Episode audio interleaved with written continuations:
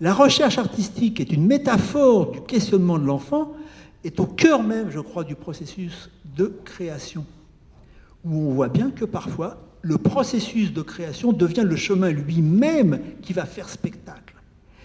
C'est un voyage. Et c'est un voyage qui échappe à beaucoup d'instances de contrôle social, politique. On voit bien que finalement, l'adulte, il est déplacé par l'enfant.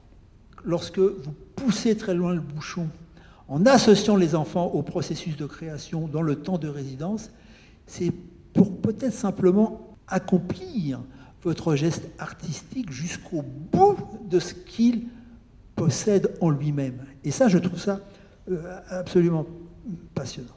C'est une raison qui fait que je crois que dans le domaine de la création artistique pour la petite enfance, comme dans le domaine du rapport de l'enfant au théâtre, voire de l'enfant et de l'adolescent au théâtre, fût-ce un théâtre déconstruit, un théâtre qui est parti en éclats.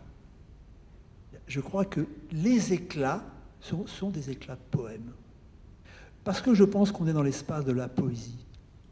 L'espace de la poésie, c'est pour moi naturellement aussi l'espace de la politique, l'espace de la philosophie et l'espace du social. Il y a une très belle définition de, de la poésie, du poème, qui dit que c'est une longue hésitation une hésitation prolongée entre le son et le sens. C'est la définition que, donne Paul Valéry. C'est très exactement ce qui se passe.